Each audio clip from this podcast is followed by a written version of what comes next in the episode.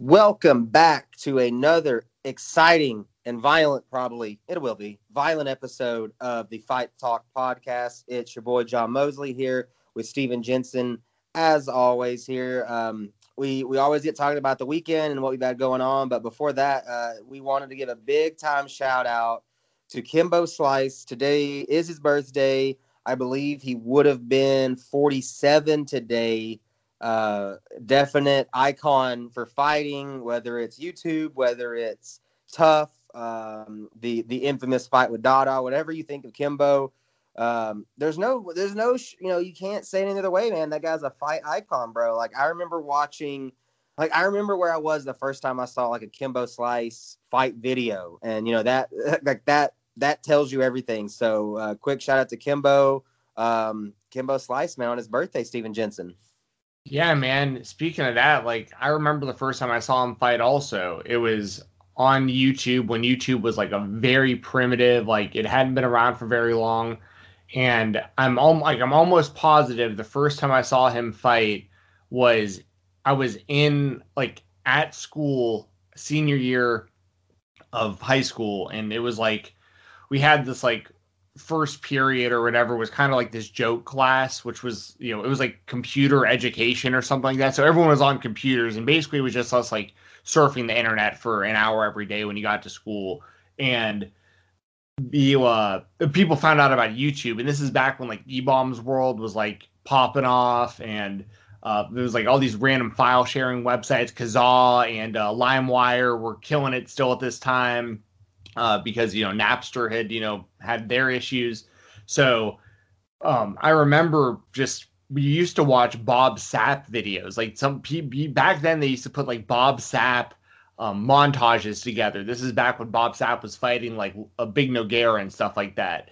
And eventually, just somehow through that, we stumbled across Kimbo Slice, and he like quickly became everybody's favorite it was like everyone in my whole class that were watching these videos, we were like, oh man, Kimbo's the man. Like, how cool would it be to see him, you know, fight uh, like real fighters in the UFC and stuff like that? And, you know, of course, a lot of people know at this point, but, you know, Jorge Masvidal started his uh his career basically through these Kimbo Slice backyard fights. Um, yep.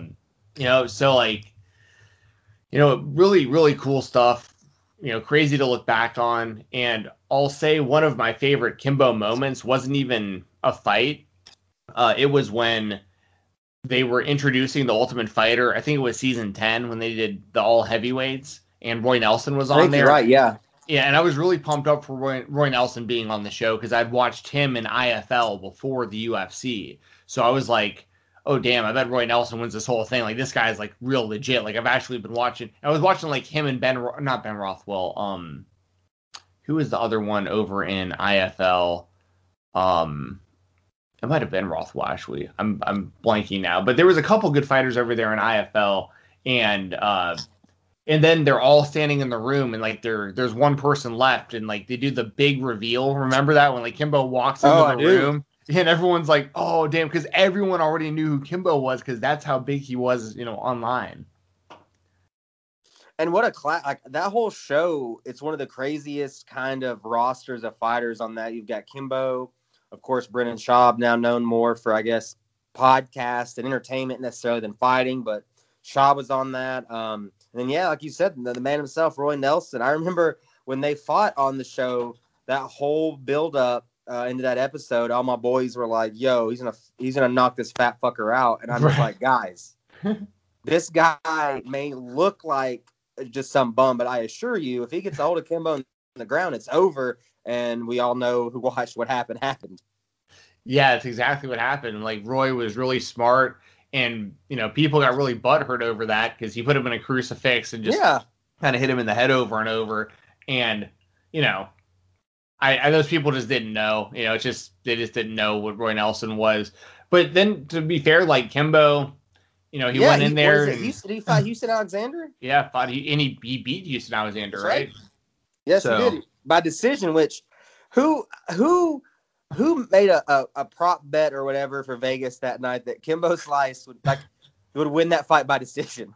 yeah, or I mean that either would go. Yeah, true. Because Houston Alexander at that time, like he was definitely on the decline, but he had a couple. He had a small stretch there where like he looked like he could be the next, you know, you know, title challenger. He he he looked great, and then he really dropped off. But uh, and then yeah, with you you mentioned the Kimbo and Dada five thousand fight, which you know to be to be fair, like objectively, like from the outside looking in, like if I didn't watch MMA as often as I do, and I tuned in for that fight as like a total casual, it was probably incredible. You know what I mean? Like just watching these guys just slug out until they completely gassed out, and then you know, and and honestly, like as a pro wrestling fan, I like that kind of stuff.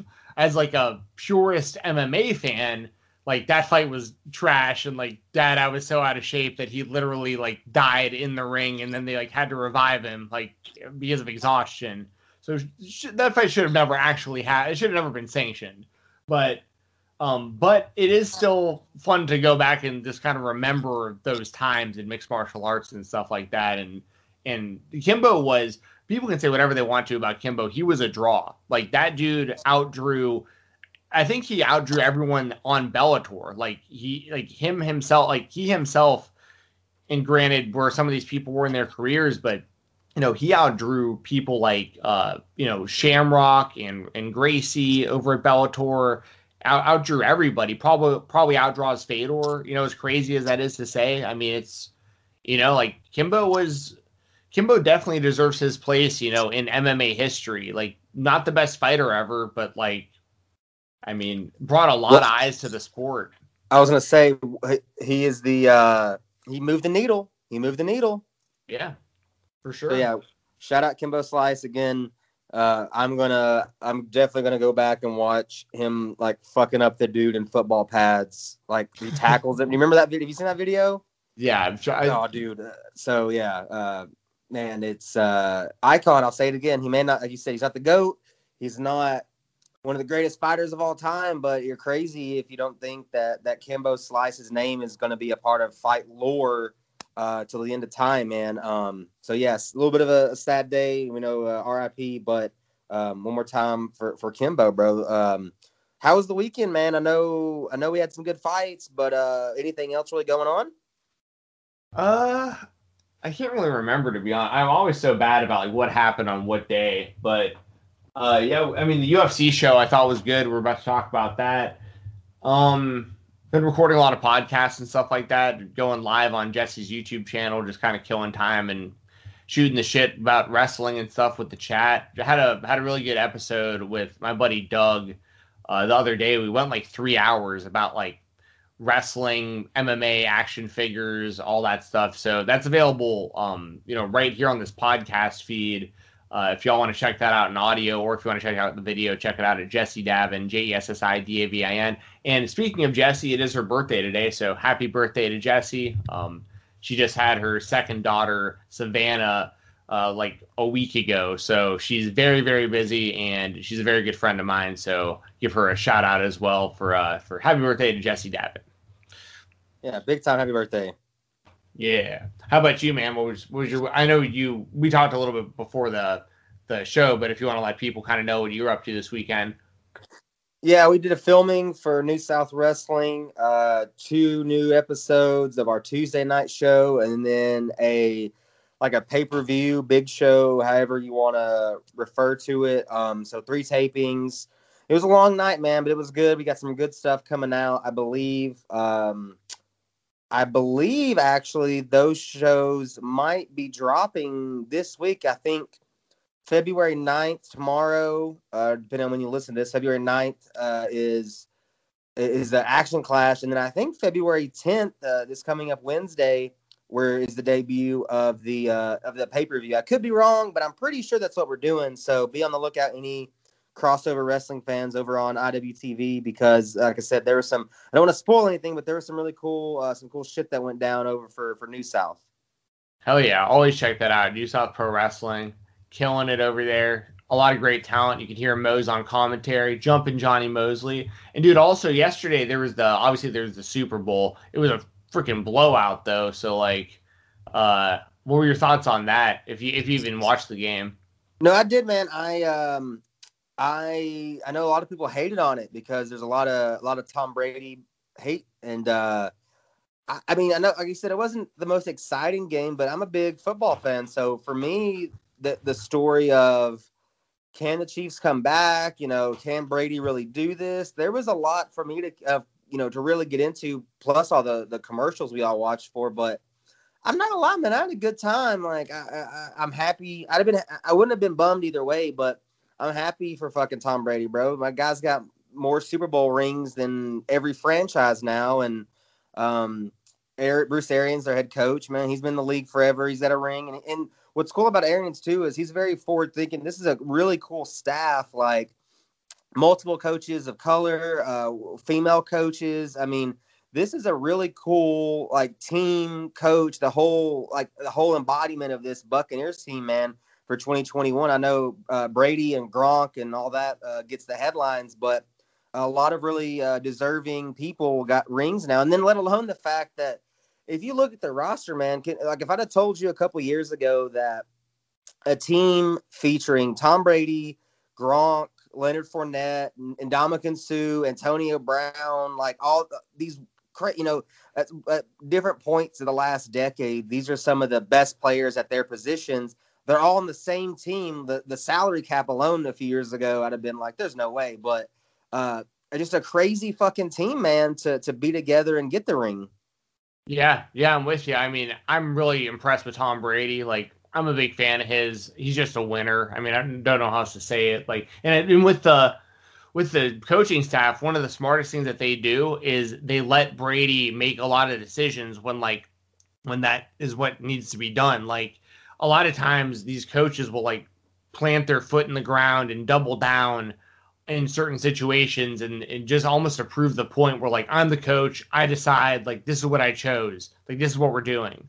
And with Brady, it's like, you know, the fourth quarter with a few minutes left, and like he's been been out on the field all game and he's feeling what the defense has been doing and he knows how the game flow has been and he's seeing a lot of stuff on the field and they just hand him the the whiteboard or whatever. Like Brady takes over, like everyone's he he coaches the team like when they need him to do it. And it's it's very similar, in my opinion, to like LeBron James anywhere he plays. Like, in, you know, I don't think it really matters who the head coach is anywhere that LeBron James plays basketball because, you know, the head coach just needs to be there to kind of, just kind of, uh, babysit isn't the right word, but you know what I mean. Like, just make like just make sure the team is is well managed, everyone's healthy, everyone's you know loose, like ready to go. Because ultimately, like LeBron James is running the show. Like he's making the the real decisions. He's calling the plays. I'm sure. Like it's all. You know what I'm saying? Like, and why wouldn't it be? Like he's like he's the one out there doing it and knows what he's what he's doing. And has and has like LeBron. Like you know, Brady has seven rings right now in, in football. Like like obviously mm. he knows he knows what he's doing. You know what I mean? He's seven and three, I think, in the Super Bowl. Um, yeah, you bring up a great point. I think Brady seems a little rejuvenated now, being outside of. I mean, nothing's more fun than winning. We know that, but to to win and and still be able to to have fun, I think you know the Belichick way, the Patriot way. It's very you know, players have talked about it. You buy in, right? But it's it's very by the book, and and Belichick's you know the the dictator, and that's the way. So yeah, I think it's it's rejuvenated Brady to kind of be a part of this. Um, it, again, I I know it was not. It's not going to be a Super Bowl talked about. You know, like the uh, you know the Falcons loss uh, to the Patriots or the fucking like the Eagles beating the Patriots. You know, those are some really classic games. The Titan, I'll, I'll shit on my team. The Titans losing to the Rams, the one yeah. yard line. I mean, it's not going to yeah. be a classic, but I had fun watching it, man. Um, uh, the, I got a couple of the commercials got me. I thought the I thought the halftime performance. I'm a Weeknd fan. I thought it was pretty cool. I had a good time. Dude, it's so funny. So this is something I forgot to mention. So because I don't have like I have an Xfinity login, right? So like I have like my family not like not in my own so my family at like where they live, they have Comcast, Xfinity, like the cable service. So they just give me their login so I can watch stuff online. and like I have my computer hooked up to my TV and yada yada. So, anyways, because I don't because I don't have it like at my home because of like the way the Wi-Fi is set up, I can't watch certain networks live. So like I can't I can't watch like ABC, I can't watch NBC. Like there's certain channels that are like blocked from me watching it because like it recognizes that I'm not at my parents' location. If that makes any sense to anyone listening. Um, so basically, I was basically, uh, it was basically blacked out at my at my house because I wasn't at my parents' address, basically, and um, because of that, now I have an ESPN Plus uh, subscription. So on ESPN Plus, they showed the Super Bowl live on ESPN Deportes. So I watched the whole thing in Spanish. so because of that, awesome. I got all I got all the Spanish uh in like Latin commercials. So I didn't see like any of like the like commercials people are talking about. I was watching like Taco Bell commercials in Spanish. so, but it was fun, man, because like I didn't really care either way, because like you know, a, a lot of the stuff is still in English, because like they don't just like dub over everything in Spanish throughout mm-hmm. the whole show.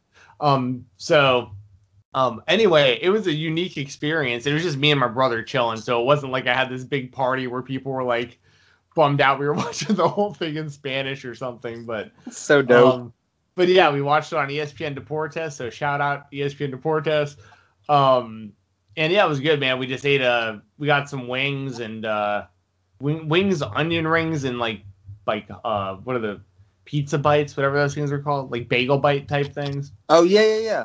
Yeah, we got this that kind of stuff and just grubbed out and and chilled. So it was a it was a good time, man. And and I am I am happy for Tom Brady. Like and Patrick Mahomes is gonna be there so many times. Like he won last yeah. year. You know what I mean? Like it's he's gonna be there plenty of times. And and it's just really impressive to see what Brady and and the rest of the Tampa Bay Bucks were able to accomplish this year. First year having that you know, having the, this kind of situation. Wild. Yeah, you know, it's it's they were seven and five at one point, and that's you know to to be seven and five, and now I think they were. They won their, you know, the next how many ever to end the season their their last uh what that'd be four so eight uh, they went eight straight counting the playoffs man uh, that's not easy especially you look at the quarterbacks Brady beat. Uh, I know he, he beat the Reds or the the the football team. Excuse me, the, he beat the football team in the wild card, and then what he beats Brees, he beats Mahomes. Um, oh, and Rodgers. So yeah, yeah, Drew Brees, Aaron Rodgers, and Pat Mahomes all in a row. That's fucking impressive. Yeah, and you know, I was talking to I mentioned earlier about the podcast I did with with Doug, and he brought up a point that I, I think is kind of true. And this doesn't take anything away from it. Like I just I just basically told everyone how much I like Tom Brady. Like I'm obviously a huge fan of his. But Doug was talking about how he's like at this point in my life, I've just accepted the way that it works in football is you just have to get to the playoffs. Like that's that's what matters, getting to the playoffs. Because then after that, like that's just, right. Because after that, it's just you know so much just different luck and fortune and circumstance and all that. And it was like, because when you think about it, like you just said, like, you know, Brady gets in there or the, the, the Buccaneers get in there and they, they wind up uh, taking on the Washington football team. And they, I can't remember what happened there, but they had to play like Alex Smith did Alex Smith play or did they had like a backup no, quarterback? Yeah, Alex Smith right? wasn't able to play. They wouldn't clear him, so that's yeah, right. backup. So backup quarterback. So like right there, it's like a little bit of luck right there. Then you get Drew Brees just has like the worst game, like the worst playoff game he ever has. And he's you know, beat the shit too, from what you know we've heard. He's he's pretty beat up physically. Yeah, exactly. Like came in and like throughout the season, he had dealt with like broken ribs and stuff. Mm-hmm. Like so um, and then he runs into uh, Green Bay and like doesn't have a great game, but like Green Bay doesn't eat like Aaron Rodgers has like some misfortune and they have like those that bad play calling towards the end where like they're not going for touchdowns when they when yeah. they should have and stuff.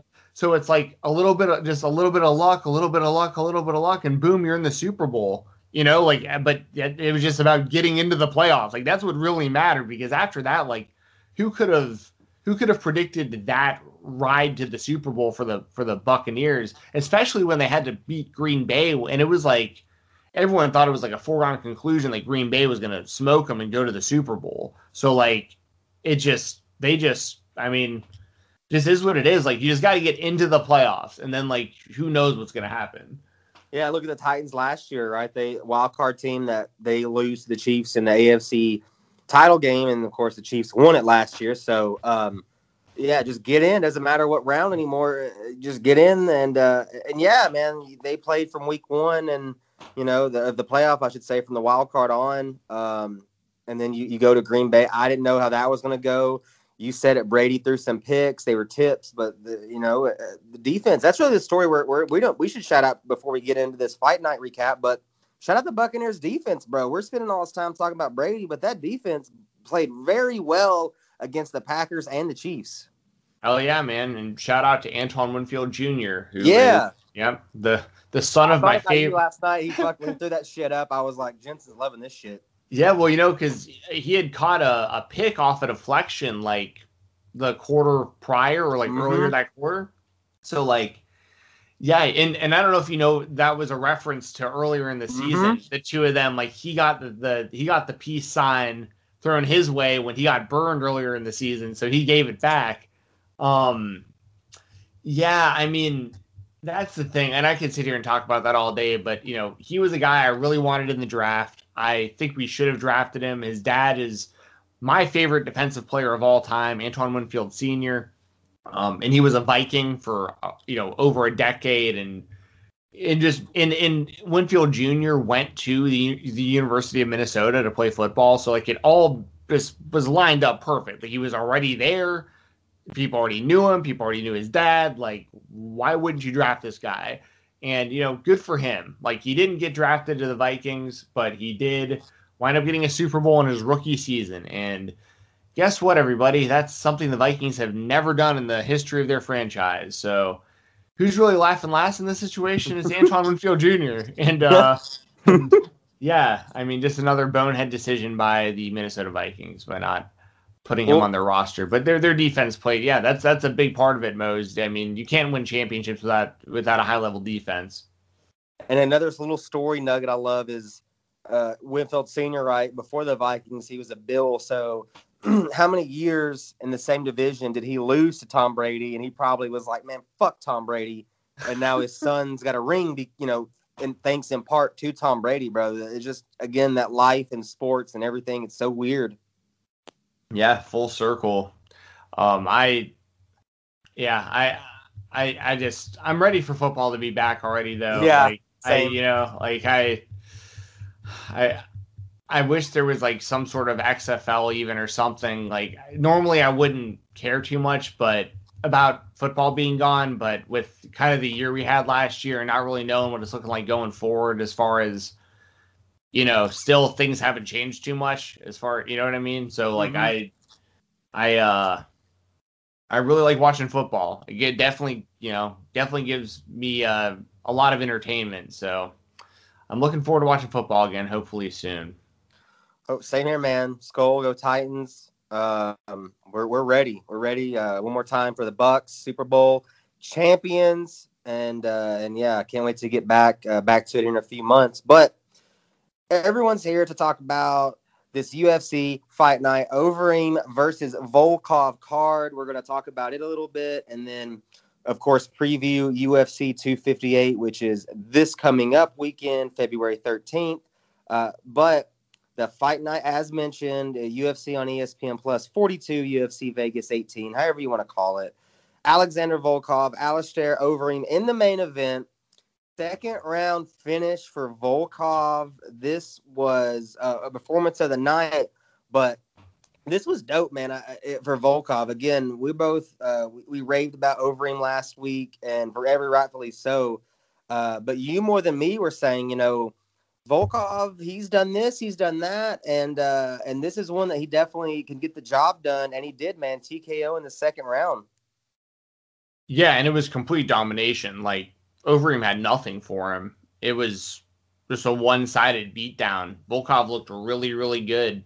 His size, you know, is going to be a problem for a lot of people in the division, and it already has been. Like if you look at Volkov's UFC run, you know, he was the Bellator champion, uh, wound up coming over after a, a short stint in M1 Glo- or M1 Challenge, and then you had, let's see, beats Tim Johnson, Roy Nelson, Stefan Struve, Fabricio Werdum, which does not get talked about often enough, former UFC heavyweight champion.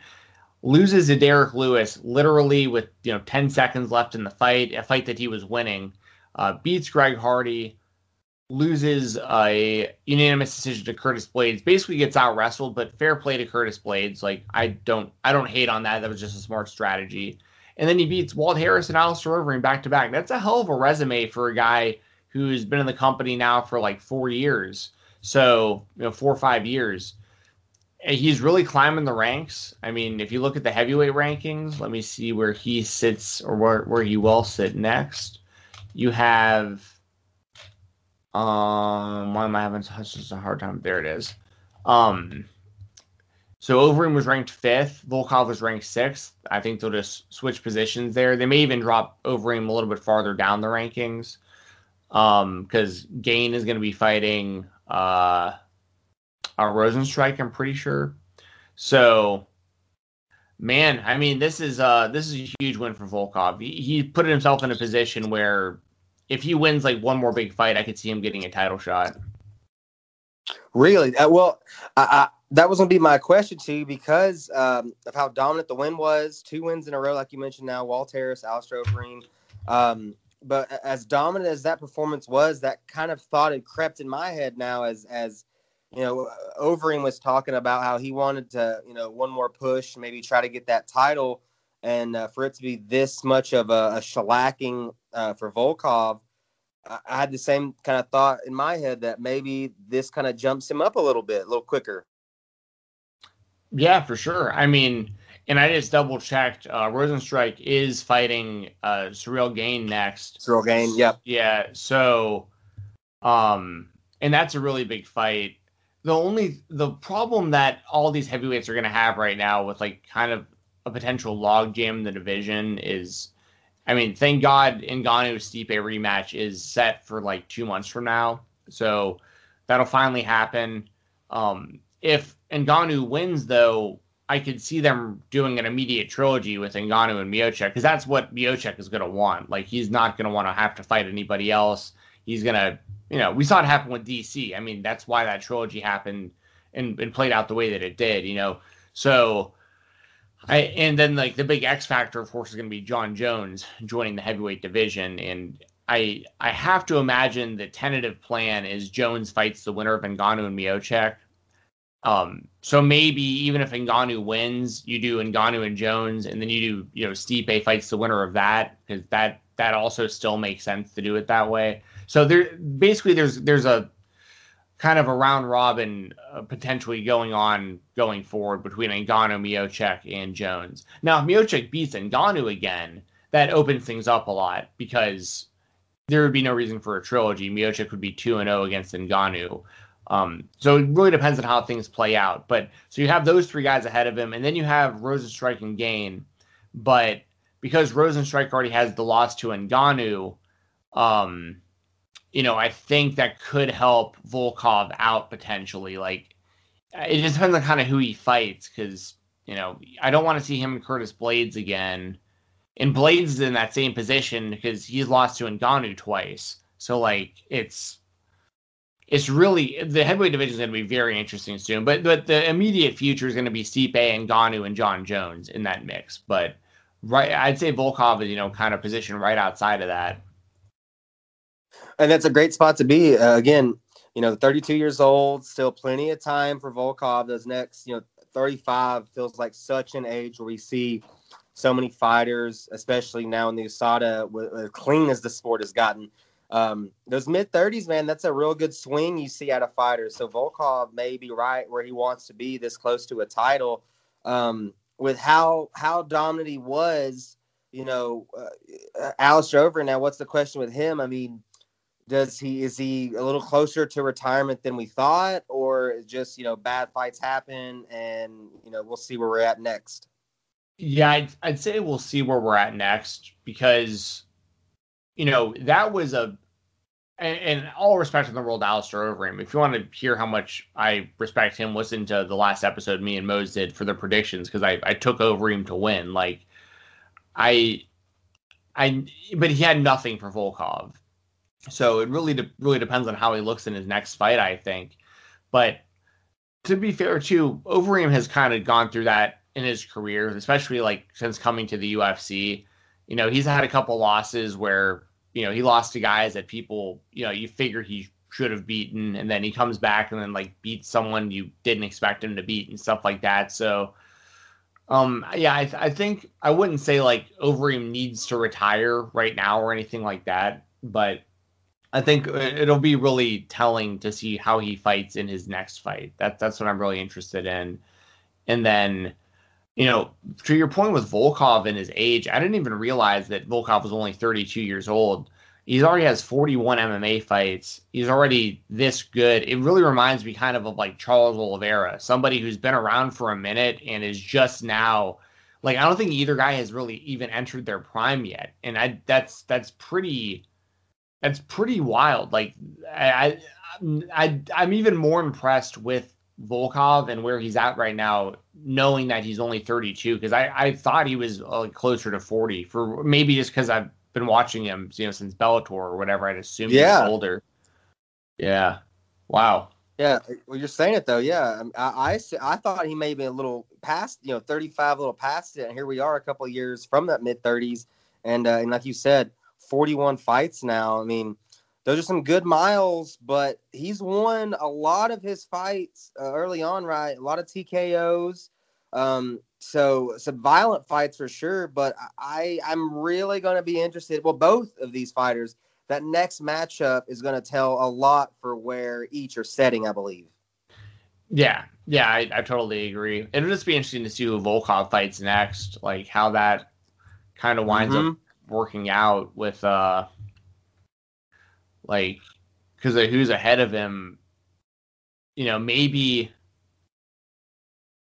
I don't know if Derrick Lewis has a fight lined up if they're doing like Lewis and Blaydes or something because like those are the two that are like the ranking would make sense and that fight would make sense they might be doing that um but I mean, like I'd have I'd have Volkov fight Lewis or Blaydes again probably, even though the Blaydes fight is a is a bad stylistic matchup.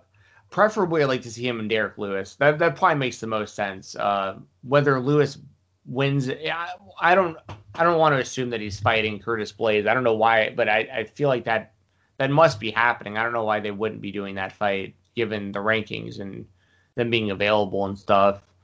Um, but yeah, Volkov versus uh, Lewis, I would like to see a lot. Of, you know, try to get that win back and uh, see if Lewis can, you know, repeat magic, you know, a second time. No, I'm in. I'm totally in on that one. Uh, interesting stuff, man. A main event that I didn't see it playing out like this, but very fired up for Alexander Volkov beating a fucking true legend in this sport uh, very excited to see going forward for him. And uh, uh, just real quick, I, I just looked it. it. up. Uh, Blaydes and Lewis are fighting uh, later oh, okay. this month. Later this month, so see, I that, forgot that about is, that. That is ha- so. Yeah, I, I would say Volkov. I'd say Volkov versus Derrick Lewis next. Either way, like that's a better style style matchup. I don't want to see him in Blaydes again, really, to be honest. So. Yeah, I'm, I, I, yeah, I remember that vividly. I wouldn't be shocked if he got the winner either way, but I think you're right. I think the Lewis fight might be a little more manageable. But um, you know he's going to be he's going to want to to keep building now. Um, so be on the lookout for that next Alexander Volkov fight. Shout out Alistair Overeem, man. He got his ass kicked, uh, but happens to the best of us, man. Uh, guy will forever be a legend. Um, and uh, and uh, you know whenever that time does come for him to hang it up, that'll be an easy um, an easy choice for j- multiple probably fight Hall of Fames in uh, in Reem. So um, yeah, shout out both those guys. Great main event, a dominant main event, but it, it was definitely worth uh, worth your time.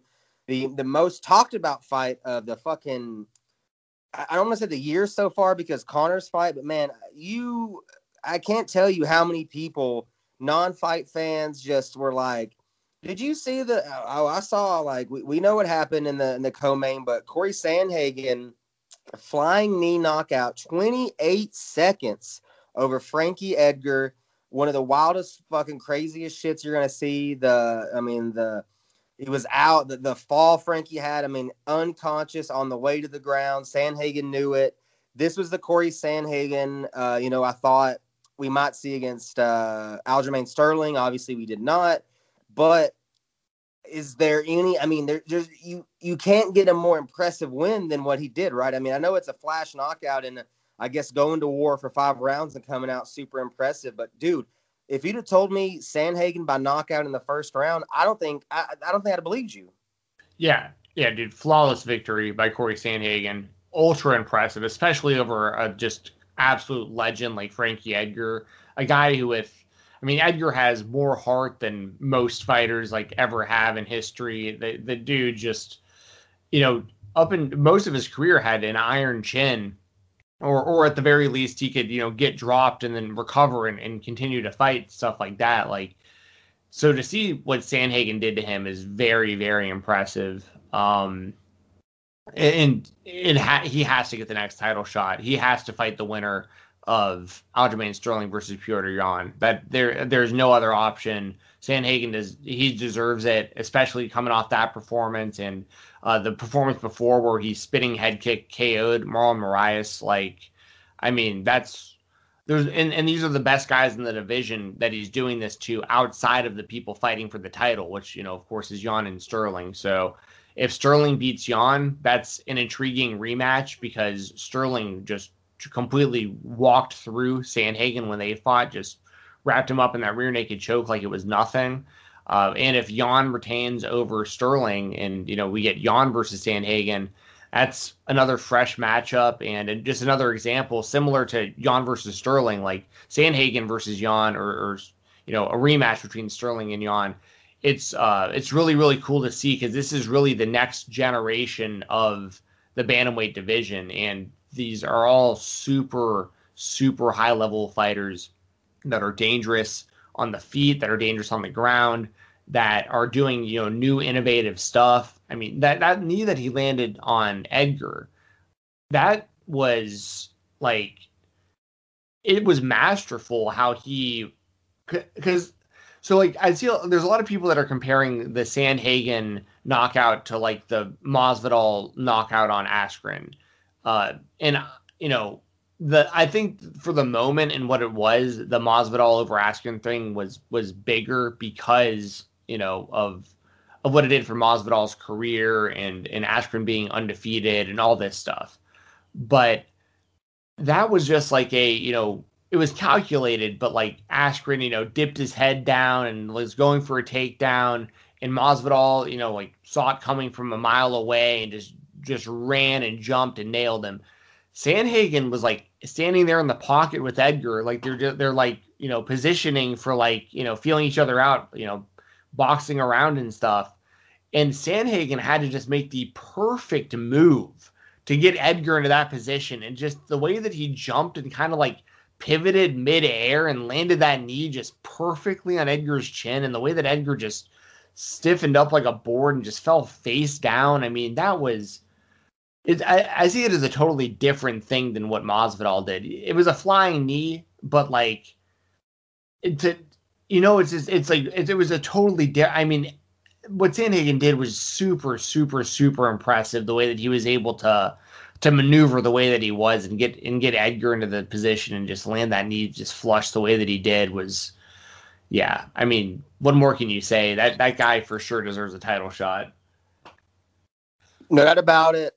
Uh, again, performance of the night, uh, winner right there for for Corey Sandhagen coming off. Um, that knockout or TKO, I should say, of Marlon Moraes back in October. Back to back performances like no other. I'm with you, man. I I have, I mean, not much else to add on that. You're right. Sandhagen said it himself. He showed it with his his action and, and the way he, he put, uh, you know, Frankie Edgar, someone I respect so much, down like he did.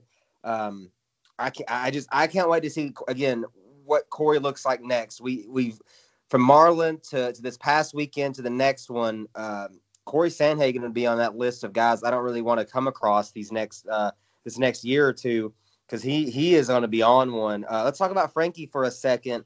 You know, you mentioned last week about uh, we both did, but you did a great job talking about. I mean, these losses here for Frankie. I mean, the guy, you know, fights wherever, whenever, weight wherever weight class. Uh, he's an absolute fucking just Bamf, uh, uh, and I'm not talking about Cowboy Cerrone right now, but um, that level of just like, I'll, I, I'm here to fight. So, what does this loss? I mean, uh, you know, he's he's what 39 now, Frankie. He'll be 40 in October of this year. Um, a lot of miles on that guy. What uh, what does the future hold? Do you think for for Frankie moving on after this? It's it's tough to say because you know I think that I think he's still a good fighter. It's just we haven't. He's definitely declining. You know that's for sure. But it's it's like to lose to Sandhagen is like there's no shame in that, obviously.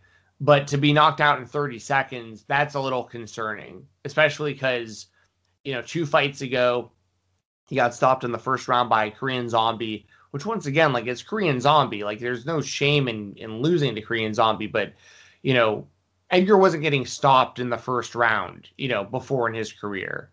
And that's where I start to get concerned is like, is can his chin possibly, you know, continue to hold up in a way where like you know, I just don't want it to get to a point where like his chin's gone and then like it's really it gets kind of scary to watch.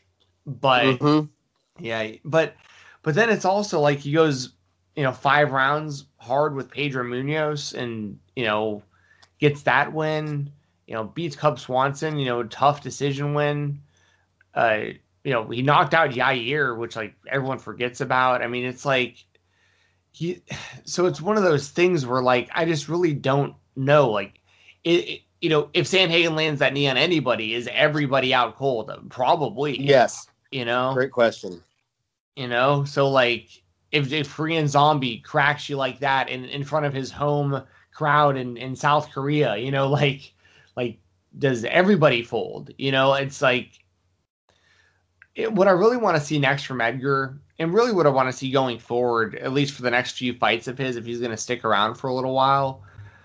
Uh, that, there's a really interesting fight happening in the bantamweight division soon, where uh, I think it's happening at UFC 259, where we're going to have Dominick Cruz versus Casey Kenny, and Casey Kenny is one of the younger hungry, you know, up and coming guys. He's been around for a minute, but like he's really trying to make a bigger, a much bigger name for himself by beating Dominick Cruz. But if Dominick Cruz can win, it proves he's like still, you know, very much in the mix the, you know the top 15, top 10 potentially. Um, but I really want to see Edgar versus Cruz, like something like that, like two, almost like we're seeing I think I think that Edgar and Cruz are still at a higher level than the people I'm going to mention, but it's similar to like we just saw Cowboy Cerrone and Diego Sanchez are, are, matched up to fight each other. So it's like that makes sense. You know, both guys are in like the same spot in their career. I feel kind of the same way about Edgar and Cruz. Like they're a little bit closer to the title mix than Cerrone and Sanchez are, in my mm-hmm. opinion. But but it's a it's a similar scenario. Like both guys are kind of in the same spot, if that makes sense. Like something like that. Like maybe even do Edgar and Aldo again, even though they fought twice already. Like I mean, maybe you do a third one, even though Aldo won the first two. Like I mean, some stuff like that is what I want to see from Frankie Edgar. Uh, the next few fights, I don't want to see him out there against like these young, you know, up and coming title challenge level guys who are like just these next level athletes who are just gonna keep doing this kind of stuff to them, you know? No, yeah, you you said it, man. Maybe this this Corey Sandhagen like that that I don't know if anyone would have beat him that night, especially if he lands that knee. So that's a that's a great point to make. Um, I know Frankie, no matter what happens, the guy's already got a legacy, no doubt. UFC Hall of Famer. The you know the fights with um, with fucking Gray Maynard, or we'll go down as some of those, you know, just I remember where I was for those. Of course, the the man that beat BJ Penn, right? I you know I remember when he beat BJ for that title. Uh, so many people were like, "Oh, BJ's gonna, you know, he's gonna light this dude up, this and that," and then um, unanimous decision, just dominant by Frankie Edgar. So no matter what happens, uh, I, I am just uh, unbelievably uh, fired up for like just the career that Frankie's had because he's a guy again that overlooked, um, but always a fighter. So no matter what happens, that guy's got a legacy that all of us would be would proud to look back on. Yeah, and, and I think that you know something that I just want to mention is that a lot of this kind of down, if you want to call it a downfall for Edgar, which I'm which I'm not, but you know what I mean, like the recent uh, right uh, kind of getting stopped early and stuff. I think a lot of it goes back to that knockout loss he had to Brian Ortega. Like I think that changed him a little bit because you know Ortega stopped him in the first round, and then since then he's been stopped in the first round, you know, two more times since. Where like that just was not happening to him pre Ortega.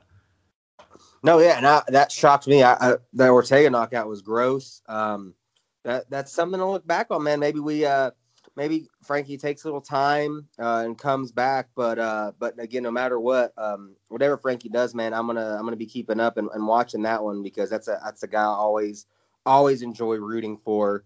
But the big story out of this fight, no doubt, Corey Sandhagen saying uh, you know taking that the that disappointing to say the very least loss to Aljo and just says, hey, you know, there's this one now. Like I'm this is who I am now. Fuck that. Let's let's get at it. So very excited for Corey Sandhagen, bro. Um moving on to uh to a fight we we both were, were talking about a little bit last week. Clay Guida, Michael Johnson, and, and the Carpenter, bro, getting it done. Unanimous decision, 30-27 across the board. A great win for Clay Guida, man. Dude, Clay Guida out there still doing it. Looked good. Uh, his cardio, that's one thing he's always going to have. I mean, I say always. I guess that could change like, the older he gets, but you know he's been around a long time, and his gas tank is still on full was, at all I times. I was going to say 56 fights at the age of 39, and that's what he's looking like. yeah, that's unreal. I mean, like he's already in the UFC Hall of Fame for his fight with Diego Sanchez. Like they're in the fight wing, so I mean you know, Guida's going to be a guy. I was actually talking to my brother about this uh, on Saturday. We were watching the fights because we were actually talking about the Diego Sanchez and Cowboy Cerrone matchup a little bit. And I was talking about Clay Guida in the same way that I was talking about Diego Sanchez and Cowboy and those kind of guys, where they're real. What what people will, will really remember them for, like none of these guys on merit well, Cowboy's a little bit different of a story because of like his like wins record and like finishes and all. Like he has like a lot of UFC records, and if he doesn't have the record, he's like really really close in a lot of those categories too. So he's a little bit of a different story. But like Clay Guida and Diego Sanchez, for instance, I don't think would be UFC Hall of Famers because they don't have like the UFC championship and that kind of stuff. They have a lot of popularity and like they could still arguably be UFC Hall of Fame level guys. Like I, I wouldn't argue against them. But my point is they're going to be what they're going to be remembered as is these fighters who had all these incredible fights. And because of that, they're still going to be in the UFC Hall of Fame. Like even if Clay Guida doesn't get, you know, inducted individually into the UFC Hall of Fame, like, hey, here's Clay Guida. He's in as Clay Guida for himself alone. He might not ever get that. But what he is going to have and what people are going to remember him by, and what I think is just as important, is he's going to be like a five time UFC Hall of Famer because they're going to, throughout history, they're going to keep going back to these amazing fights that Guida's had with these with these people throughout his career. Same thing with like Diego Sanchez. He's gonna have a bunch of these fights. Like Diego Sanchez, Gilbert Melendez at some point, I'm sure will be in the UFC Hall of Fame. He's already in there against Guida. Stuff like that, where like, you know what I'm saying? Like, there's gonna be some of these guys who are just gonna have like they're gonna be like five time UFC Hall of Famers, you know, a century from now, and it doesn't really even matter that they weren't in like as like a you know on their own like because what they did in the octagon was was so much fun to watch like everyone's still gonna always remember them because of that Yeah, no doubt about it, man. It's it's there's layers to this. There's layers to that that career of, uh, of Clay Guida, and yeah, the, the fight with Diego. I mean, that's one. It's like you said, it's already in the Hall of Fame, but that's to this day, it's it's talked about. I think of all the fights and all the UFC, and that's one that still it just resonated with so many people, especially you know our age or older than us that were into it at that time. Like that fight just really stuck with you. Um, and, and yeah, it's it's just it, it's an interesting thing to look forward to because Clay's one of those guys that he's he's always going to have you know a great fan base. He's always going to. Um, I'm not going to go as far as say he's a draw, but he's a little bit of a draw just off name alone. And then uh, you know you let off with it that cardio. As long as he's got that cardio, as long as that cardio is there, Clay Guida could be in a fight with just about anybody. I guess minus that top, top, top, tippy top tier which uh, uh you know how often can we say that about somebody uh, you know inching this close to 40 yeah and and to be fair like like i wouldn't obviously i wouldn't pick him against like the tippy top right level people but with his cardio he's always he always has a chance because there's always the chance that whoever he's in the ring with or the, or the cage with that they at some point get into like if they can't finish Clay Guida, and no, it doesn't matter how bad they kick his ass. Like it's similar to when I did amateur wrestling in high school. I was not a good wrestler. Like I started in high school. I wrestled in an area where most of the kids, most of the kids that I wrestled in high school, like they'd been doing it since they were, you know, five, six years old. I was getting in when I was like 14, 15 or whatever. Like I had a, I had a really late start in comparison to the people I was wrestling. And the, the biggest thing that I had was my coach was a drill sergeant. Like this guy had us in just insanely good shape. So I knew like and I didn't always I mean I won or sorry, I lost way more often than I won. But there were some big wins that I was able to pull off 100% because I just had more gas than the other guy did. Like I would get the, go in there and get my ass kicked the first two rounds of, of the of the three round. Uh, but if third round comes around, the dude can't he's huffing and can't keep his hands up or, or, or you stay in balance and it's like i'm still good to go. Like i can just take this guy down now. Like he's done. You know like there's and that's what clay Guida will always have. He will always have that ability. Um so it always makes it interesting to watch his fights. And it's always funny to watch after the fights how he's just running laps in the octagon and bouncing around. And like he's showing everybody that even though he just finished a fight, he's still ready to keep going. Which I think also I don't think it like sways the judges' opinions or anything like that, but I think it's something that the judges do pay attention to at least subconsciously. You know, if you just oh, saw sure. you know, yeah, like if you just saw a guy never tired and then you look over at the other guy and like another guy looked impressive, but like he's, you know, huffing air on the bench and getting you know getting worked on and Guida's you know doing jumping jacks in the corner and like airboxing and it's like wait okay like who's really winning the fight you know?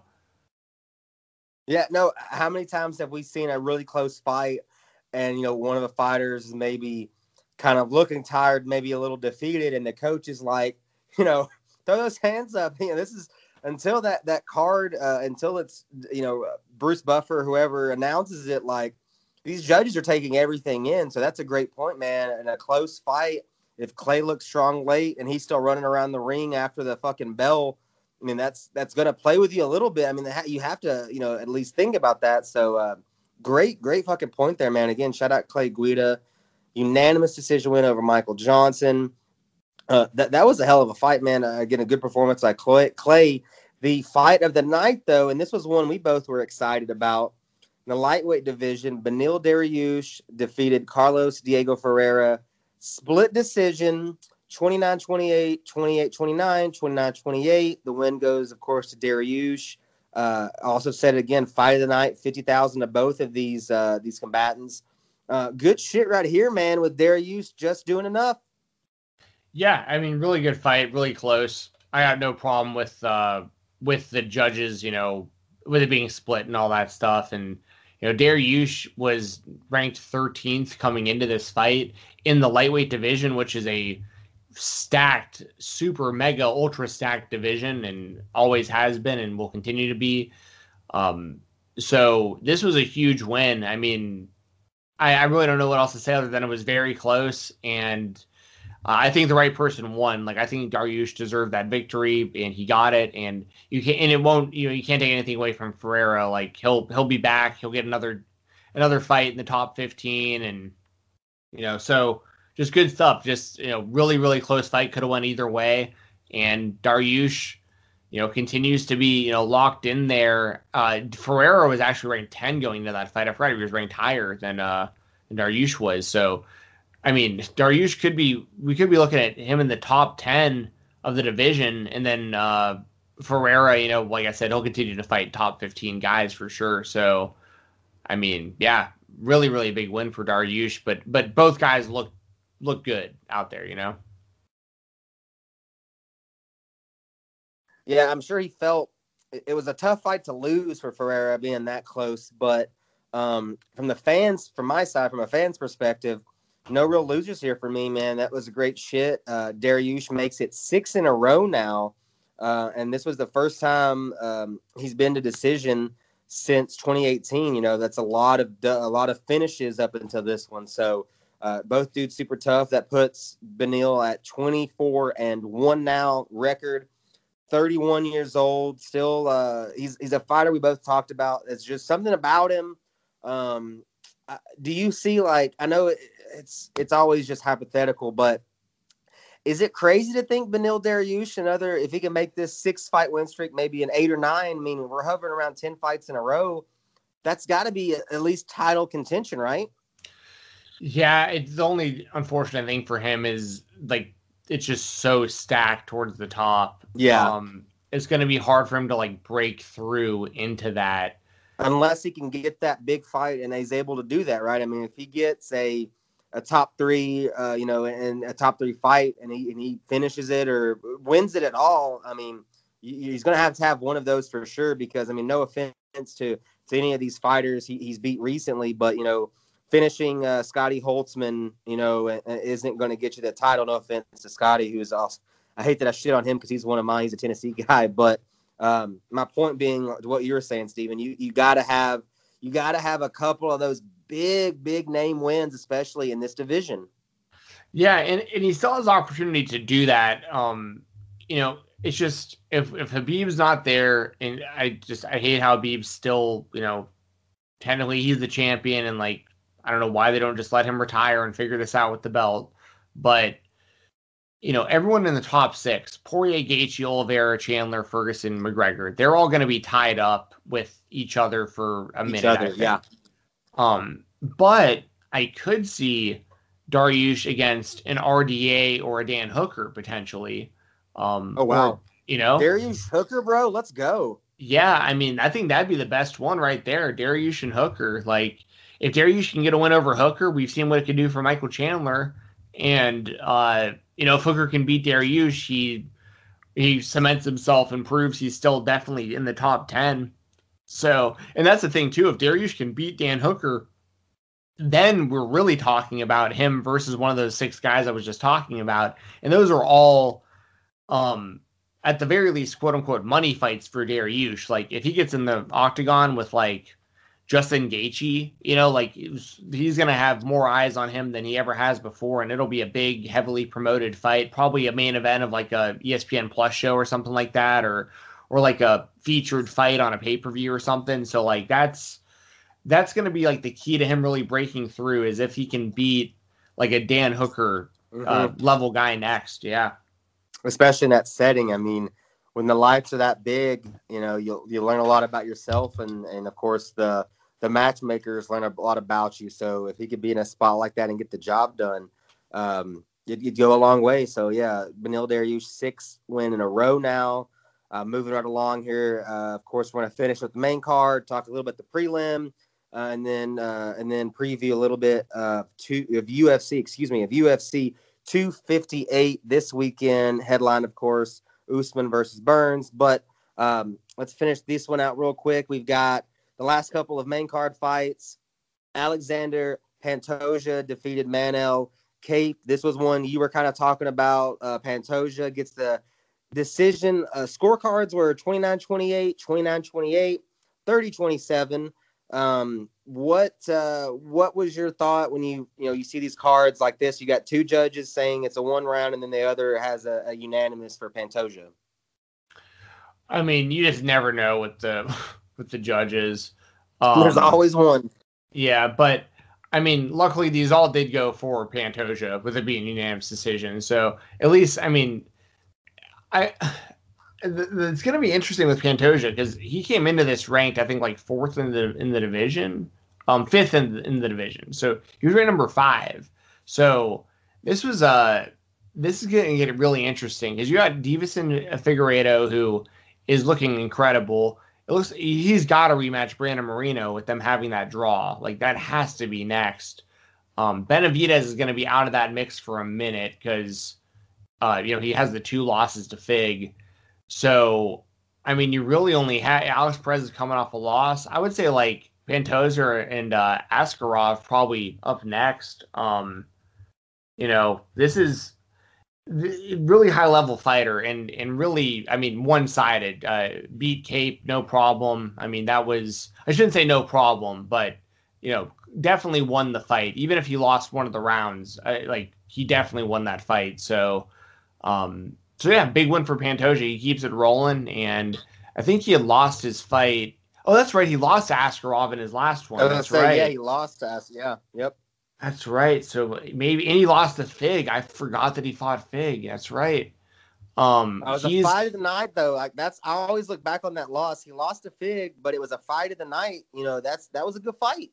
It was, and and Fig looked really really good in that one too.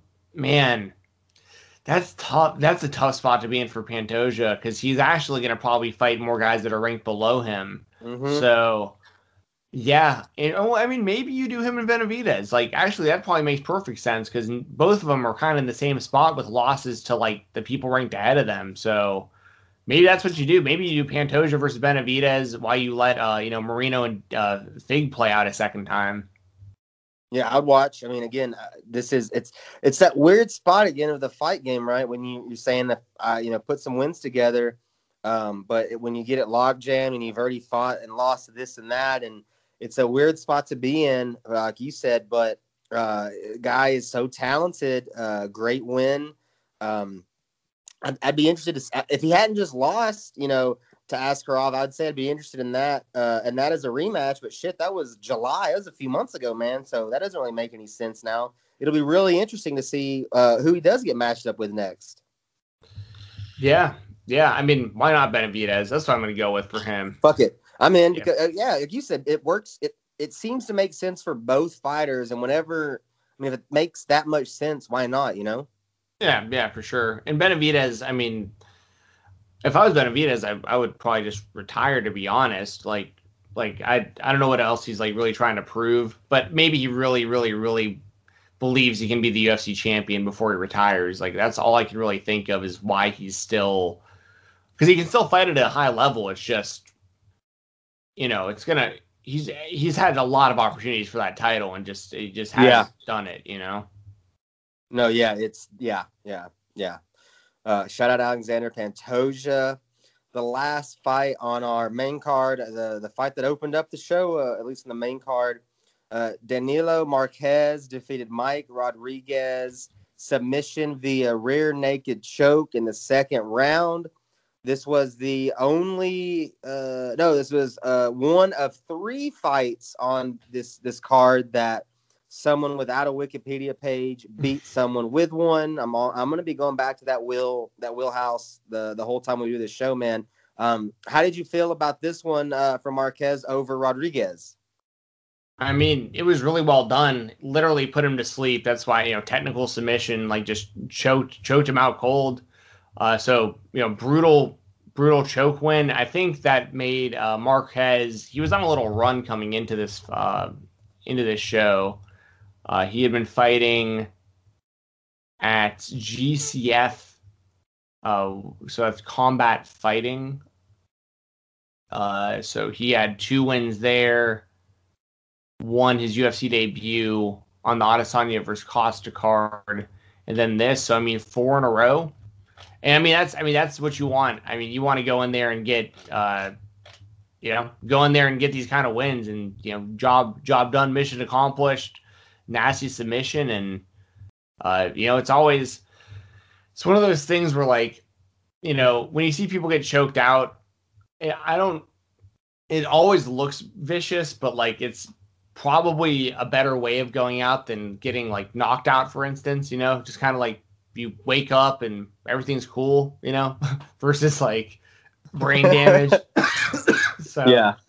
um so you know, as brutal as it was, I'm sure Mike Rodriguez was was just fine afterwards. So uh yeah, big win for Marques. Looked good.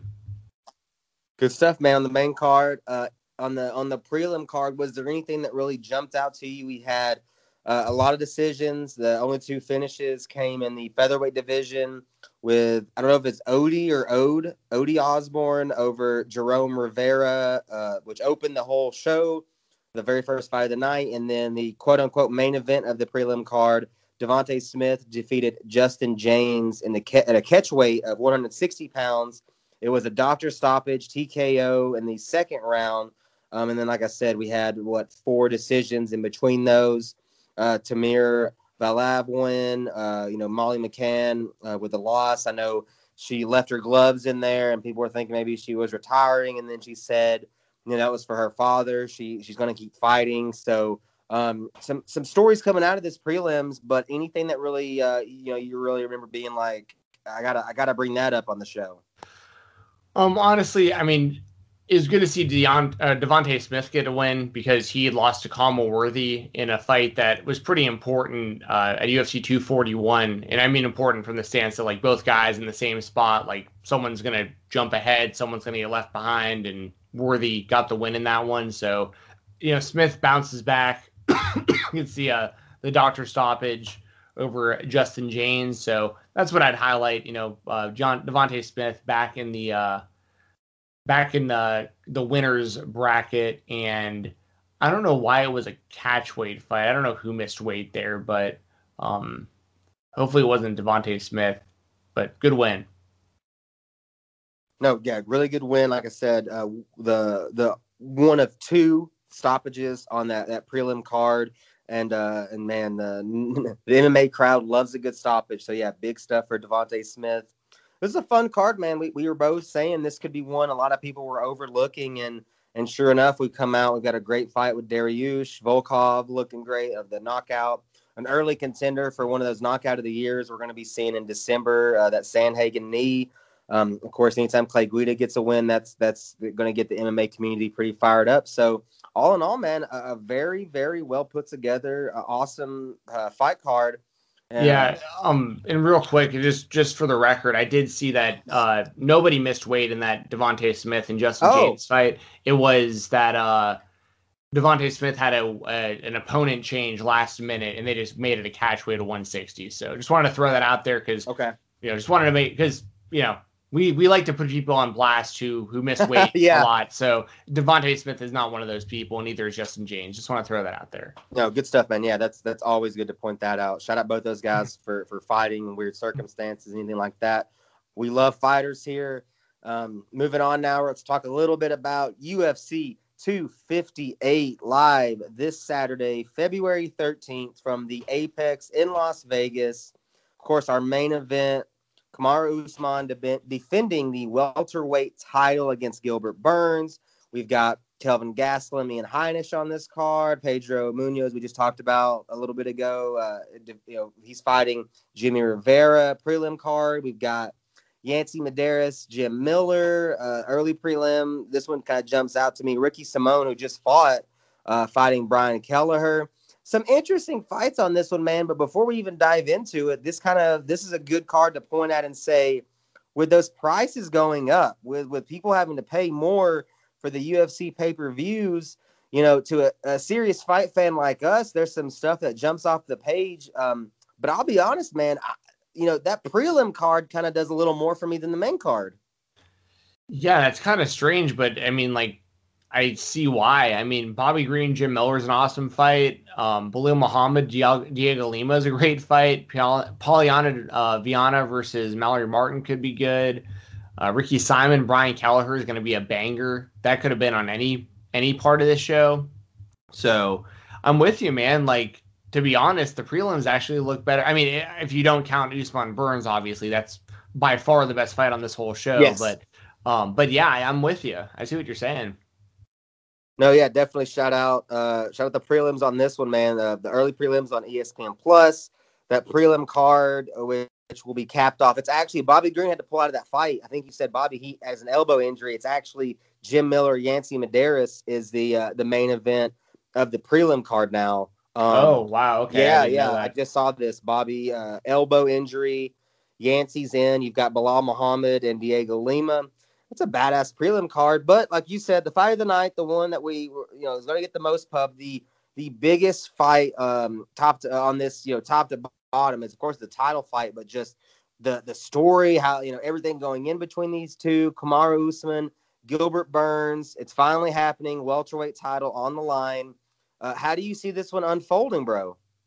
Oh, hold on. I'm just reading. It was actually it is Bobby Green and Jim Miller. They were there was a, a earlier pairing where they switched out oh, for Medeiros. So okay, back on for that one. Yeah. So so yeah, we do we do have uh, Bobby Green and Jim Miller on here. So just wanted. to fuck, man. Shout. I mean, that's a dope fight. But now I, I was all excited to see Yancy fight. um, but uh, but you were just asking about the main event. What what I thought about that? Yeah, yeah, yeah, absolutely.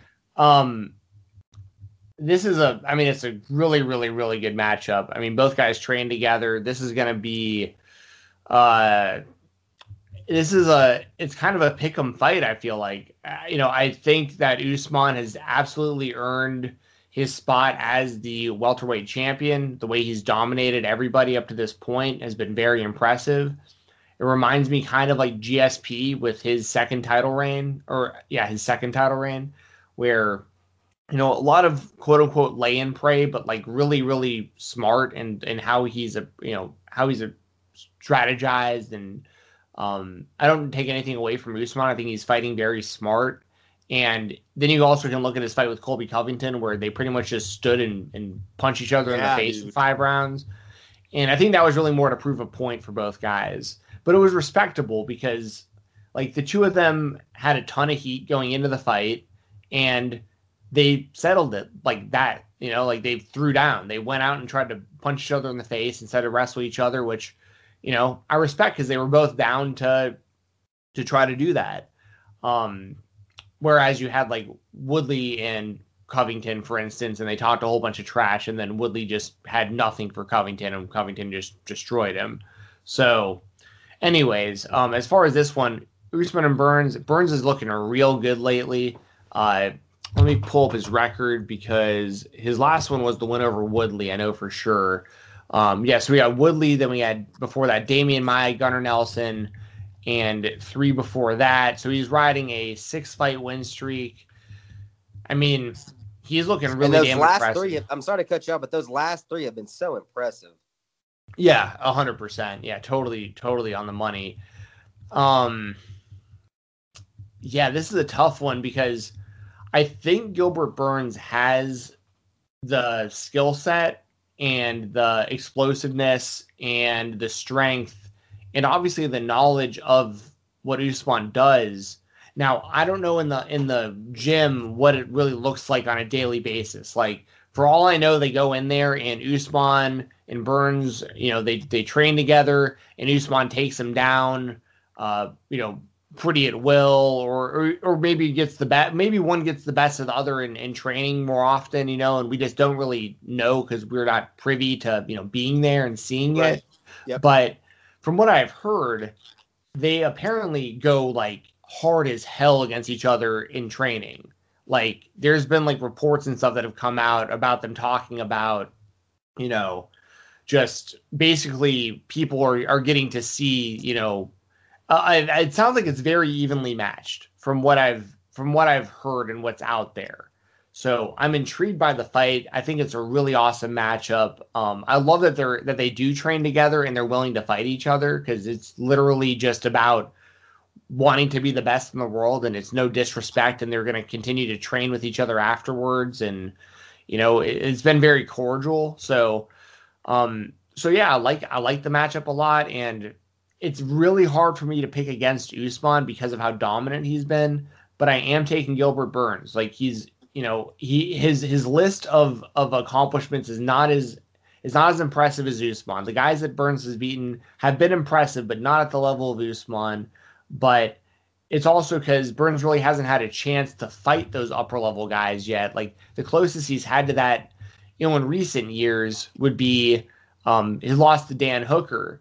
But mm-hmm. both guys, both guys are totally different spots in their careers now. You know, three years later. So, you know, I think Burns is just kind of putting it all together right now, and and I think he has that unique perspective of of training with Usman and kind of knowing what to expect and um, I'm going to take Burns, but it's it's a it's a really hard one to to call. Who do you think wins this one? I I'm going Usman only because of, of of what you kind of just said there at the end that the um he, he's been doing this against this top notch you know, a little more recently. I mean, again, no offense. I've been so impressed. I think in our end our year end uh, award thing we did um you know, Gilbert Burns, the rise of Gilbert Burns was one of my awards I gave out for for 2020 because it felt like, you know, you know, you'd heard about Gilbert Burns, but then it just felt like a fight or two, and now we're like, holy shit, this this is the guy. Um, so I love the story, I love the fight, but I'm going for Usman only because it's actually because of the Colby fight more than anything, only because um, what would be interesting to me about this fight is everything you laid out to begin with uh, the training and how they know each other. So um, I know Kamaru's been there with Colby when we know the lead up to that and mentally where he was at. Uh, and he came out, of course, with the dub there in a phenomenal fight. So for that reason, really alone, I'm going Usman. But uh, the the closer we get, it's like you said, I I I feel like I feel like a lot of people are gonna be maybe expecting Usman to win. Maybe not the diehards, but kind of more, you know, fans in passing might say, "Oh, well, you know, we we saw Usman beat the shit out of Colby. He he just beat the BMF fucking guy or whatever back in July." Um, so they may, oh, it's you know, it's he's gonna win, but this feels very much like I would not be shocked if this is if it really is like a super duper close to the judges kind of fight. It very well could be, and, and I think the, the biggest advantage Burns is going to have is going to be standing because I think Usman throws like his boxing is is okay, but I think Burns has a lot more power. Like I think Burns has the potential to stop Usman. I don't see Usman stopping Burns on the feet. I just I just don't see it happening. Um, now on the ground, maybe you know, maybe like there's ground and pound and and that kind of stuff, and maybe you know some submissions stuff like that. But I think Burns is really damn good on the ground too. Like I think it's going to be really interesting. I think we're going to find out really early. If Usman can get an early takedown, he's going to be okay, and I think he'll win the fight. Like if Usman's able to get a takedown within the first couple minutes, um, and it looks relatively easy to get Burns to the ground, and he doesn't really, and Burns isn't able to like get him into to danger off of his back, then I think Usman uh, will probably wind up getting a decision. But if Burns can stuff early takedowns, or if he's on the ground and starts, you know, working submission attempts and Usman's uncomfortable and like wants it back on the feet and stuff, that's when it gets really, really interesting. Because I don't think that Usman wants to like just stand in the pocket and just trade power shots with Burns. I, I think it's going to be more I think I, I'm assuming that we're going to see more of a uh, kind of a grappling match between the two. So that's just kind of like my kind of my guess of how it'll play out. And that's and what's so interesting, or one of the things that's really interesting about this fight is, you know, we're over here kind of what could happen, and, and these two know each other so well. It's it's it's so different than a you know, a, kind of the Covington fight again. I keep bringing it up because it's it's you know it's so fresh in the mind still. All the build up, the hate, this, that, and the other. This is the opposite of that, right? I mean, these two respect the shit of each other. They know each other very well. Um, it, it's it brings a different kind of dynamic that I really don't know what to expect. They know each other so well. Do we get grappling? Do they say fuck it and they and they stand and bang? I don't think that's a great idea, like you're saying with how Burns has looked, but uh, it really has that question of like, what's going to happen? I have no idea. Yeah, yeah, it really, it really adds another layer of uh, dynamics to the to the whole matchup with how how well they do know each other and kind of the because I think someone's going to probably have a slight mental advantage over the other, like because one's going to kind of know, you know, mm-hmm. you know what goes on in the gym, you know, and and it might be for it, it might be even, it might be, you know, they're standing there and, and Burns knows, yeah, Usman can take me down a lot in the gym, but like I submit him a lot on the ground though, you know what I mean? Like so Usman's kind of thinking the same thing, like you know, there's, I think they're both gonna really know I think they're both going to come into the fight knowing what to expect from the other, and it's going to be a real chess match to see who comes out on top. No, no doubt about it, man. This is one a lot, a lot to watch in the main event when Usman and Burns lock up for that title. Um, we're, we're split on this one. Jensen saying and and new. I'm leaning towards and still, but we both agree this very well could be one of those fight of the year candidates just because of the dynamics going in. Uh, co-main event action, it looks like women's flyweight action, Maycee Barber, Alexa Grasso, and then we've also got uh, middleweight action, Kelvin Gastelum and Ian Heinisch. Uh, what about these matchups really sticks out to you? Well, so first of all, the co-main was supposed to be Chris Weidman versus right. yep. Uriah Hall, and you know that was a decent fight. Um, and that got moved because of COVID. That's going to be taking place later. I'm just going to be brutally honest. Maycee Barber versus Alexa Grasso is a weak ass co-main event for a pay per view, especially when we're talking, like you said earlier, like seventy something dollars for the pay per view. Um, mm-hmm. Um, UFC 259, you know, the next pay per view after is going to have two title fights. UFC 260, uh, oh, sorry, that's UFC 259 is going to have three title fights.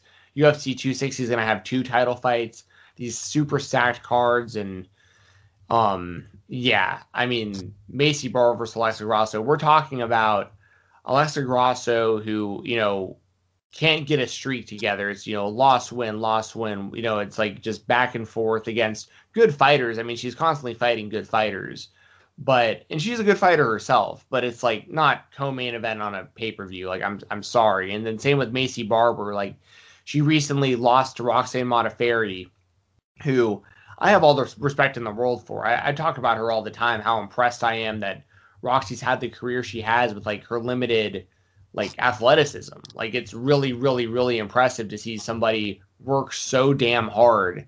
And be it's you know, I I would compare her to anybody who watches independent wrestling. I'd compare Roxanne Modafferi to like Cole Radrick.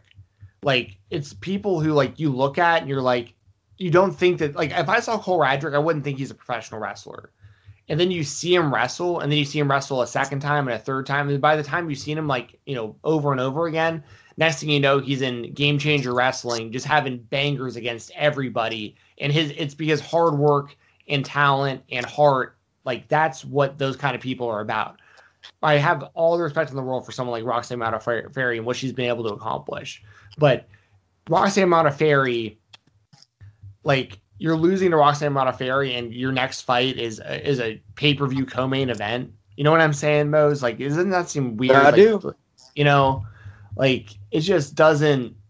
It's just weak. This, it's it's not like it's a number one contender. You know, I mean, there's really there's no. I mean, every fight I, it matters. I get in the long run, every fight does matter. But if we're talking, you know, top of a card where people you know 75 80 bucks there's really no stipulation coming out of this per se.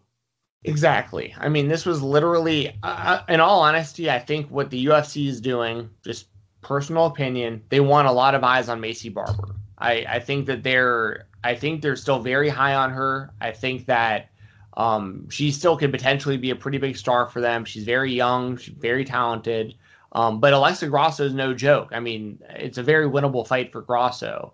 Uh, the matchup itself is a good matchup. It just doesn't have, you know, once again, who wants? I don't think there's anybody out there trying to pay seventy dollars to watch it. Um, in in the in the big problem there is like Usman and Burns is an awesome fight, but like on paper, name value wise, especially in comparison to the rest of what's going on with the UFC pay per views, mm-hmm.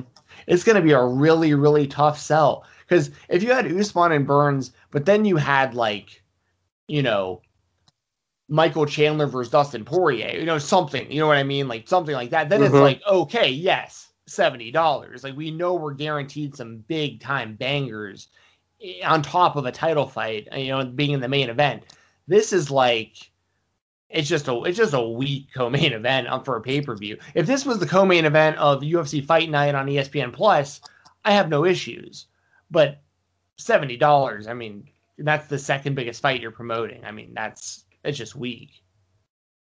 And yeah, oh, by the way, sorry, I don't mean to cut you off. I'll just I'll, I will say, um, I'm going to take Alexa Grasso. I think that she spoils the uh, the UFC's plans here. I love it. I love the spoiler. No, I think you know I look at a co-main event and think God forbid something happens to the main event, but the co-main, right? That's if something does happen, we're pushing that up, bro. If something happens to that main event, and this is UFC 258 Grasso versus Barber, people are going to be like, "What the fuck are you talking about, dog?" Yeah, that's a perfect a perfect way of putting it because this is honestly one of those where if something happened to Burns or Usman, they would have to cancel this pay per view. Like this, oh yeah, or, yeah. Or they're gonna have to get somebody. You know what I mean? Like they're gonna be they're gonna be throwing money at Michael Chandler, or, you know, someone to fill that spot. Yeah, I, there would be an an absolute panic mode. Um, that they they would probably be like, you know, like Burns falls out for some reason, and they would be like Nate Diaz versus Usman for the belt or something. You know, they would just find like the the biggest name yep. humanly possible, throw as much money as at them as they possibly could and um, that would be the only thing they could possibly try to do to save it. I mean, they they literally they they literally did that with Masvidal the last time this fight was supposed to happen. Like it was supposed it was exactly. supposed to be Burns versus Usman, and then they threw they threw uh, Masvidal in there. Um, so literally, I didn't even think about that, but like that that scenario actually has happened for this fight before. um, so there you go. If that happened again, they there's there's I mean, yeah, I'm, I'm I'm with you, Mose. I mean, there's once again there's some decent fights here, but it's like, yeah, sorry. I mean, I I have had no issue paying that 75. I say 75. It's like whatever the ESPN Plus subscription is plus seventy dollars basically.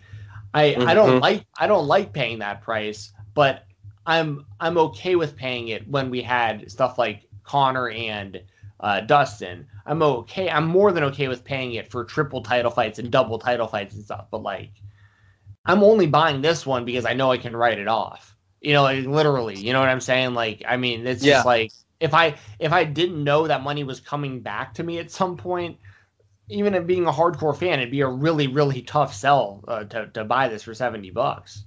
And no, and, that, and has nothing to do with Usman and Burns, by the way. Like they they deserve to be the main event for the title, but everything around it is not doing them any favors. No, no, you're right. I um 100% same page. I'm actually going to take Maycee Barber only because of the flip flop you mentioned for Grasso. She won her last fight, so I'm going to say she's going to lose this one. Um, interesting stuff for the co-main, man. I, I really look forward to seeing what uh, MMA Twitter has to say on Fight Night about this one. Um, Kelvin Gastelum, Ian Heinisch. Gastelum back in there, man. Middleweight. Uh, what's your gut telling you about this matchup? So this is another thing where it's like, you know, I I respect the hell out of both fighters, but it, this this really just continues the same thing I'm talking about with Barber and Grasso being the co-main. Like your third biggest fight of a of a show that's going to cost seventy something dollars is Gastelum, who's lost three fights in a row versus Heinisch, who lost back to back and and just got a big win over Meerschaert. So I mean, shout out yep. for that. You know, big win there. And to be fair, Gastelum's losses are Adesanya, Till, and Hermansson, three of the best guys in the division. Like, so I, I, there's no shame in losing to those people. But we're talking about a guy in Kelvin Gastelum who, I mean, he loses four in a row, you know, and he's making, de- if he's making decent money, he could, you know what I mean? The UFC could see him as expendable and, and not a future title challenger, and he could be done. You know? Yeah. No, um, that's that's a big reason I think coming in this fight. I that's why I'm leaning. I'm picking Gastelum because of what you just said. Yeah, I'm gonna pick Gastelum as well. Um, you know, he needs that win. Like he's he's dying for that win. I mean, even before that, He had that split decision win over Jacare, which was really close. That could have gone the other way. And his last big win was was Michael Bisping, and it was you know Bisping retired pretty much right after that fight. So, I mean, this is once again, it's just once if this was on a free show, I I have no gripes at all. But once again, we come back to seventy something dollars. This is your third best fight, and it's we're talking about people, but you know, our our build up between me and you of talking about this fight is like I hope Gastelum doesn't get fired. You know, like that's like that's so true. You know what I mean? Like yeah, like that's so. I mean, I I'm gonna say Gastelum as loser well. leaves town. Well, if Heinisch hadn't just won, it could literally maybe be a loser leaves town match. Yeah, it, it could be. And if I look at the rankings, I'm gonna pull up. excuse me. I'm gonna pull up the middleweight rankings real quick. Um, let's see. So Gastelum's at nine. Heinisch is at 15, which you know that makes sense for both guys. Um, but yeah, I mean, not not really super consequences either, outside of like a potential loser leaves town type scenario, like you were saying. But like, there's no the winner of this isn't in the title mix. The winner of this isn't probably even fighting someone in the top 10 next. You know, maybe top 15, top 10, maybe. But like, you know, it's just just it's just you know I just don't know what else to say. If it was on a free show, I'd have no problems. It'd be a great match. It is a good matchup on paper, but it's like, you know, that's that's the th- I dude Pedro Munhoz and Jim Rivera is a better fight, to be honest. Which I'm sure we'll talk about in a second. But who, are you you are taking Gastelum for your uh, yeah? I'm saying I'm leaning Gastelum. Just what you said, the losing streak. I, I got to go. I think back against the wall. If this is not, you know, that that violent Kelvin Gastelum we've seen, he may be out of a fucking job. Yeah, and you know the the Kelvin Gastelum we've seen lately has, I mean, he isn't like he's not a bad fighter, but it's like, you know, I, I mean, I think I saw the best Kelvin Gastelum of all time live when he fought Adesanya in Atlanta. I mean, it's like I just don't think he's ever going to top that performance. I don't think he's ever going to be the champ. I think it's the closest he's ever going to get to being the champion. Um, he's had a damn good career, and he's still a damn good fighter. Um, and he, dude, he might actually benefit from being cut by the UFC if that happens because he could go to Bellator and probably like completely turn it around. Um, so, I mean, I I don't know, but I, I'm going to take Gastelum as well, and I just hope it's a good fight, and I hope I hope both guys look good in the fight, and I hope that both of them look good going forward because I am a fan of both guys. It's just I'm not a big enough fan that I would want want to spend seventy five dollars right. watching them fight. So. I think that's I think that's pretty fair. Um, yeah, both of the Gaslam bantamweight division next. I, I, you said it a second ago. I, I think this fight, Munhoz and, and, Rivera, is it feels like a bigger fight. Uh, I know um, they both have also recently been in losing streaks, but against top right uh, Rivera, he's one and two of his last three. He's also what he's two and three in his last five with those losses to Moraes, Sterling, and Petr Yan. So you know that, That's yeah. That's, those those are champions. and then um, for Munhoz, he he's coming off two losses back to back to Aldo, and then the Frankie Edgar fight we mentioned earlier. So a lot of L's going around um, in all these fights, but this one feels like I think it's going to be a, a banger. I think it's going to be a really good fight. But again, it's one that um, you know, it's it's just it's looking to gain momentum more than anything. Are both these guys? Yeah, and because of the people they've lost to, like this this is the kind of like I'd have this as the co-main event, like given the the circumstances. I feel like. Yeah, of, of who's on this show. Like I think this deserves more spotlight than Grasso versus Barber or Gastelum versus Heinisch. Like, I mean, these are two guys who are very much in the mix in the bantamweight division, like for for the title. Like it, they're. Let me pull up the the rankings here as well. So we've got uh Munhoz at number eight and Rivera at number nine. So this makes total 100% sense. They're ranked right next to each other in the division, both top 10 guys, and they've been in the octagon with a lot of these guys ranked ahead of them. As a matter of fact, uh, people forget Munhoz knocked out Cody Garbrandt, uh, you know, three fights ago.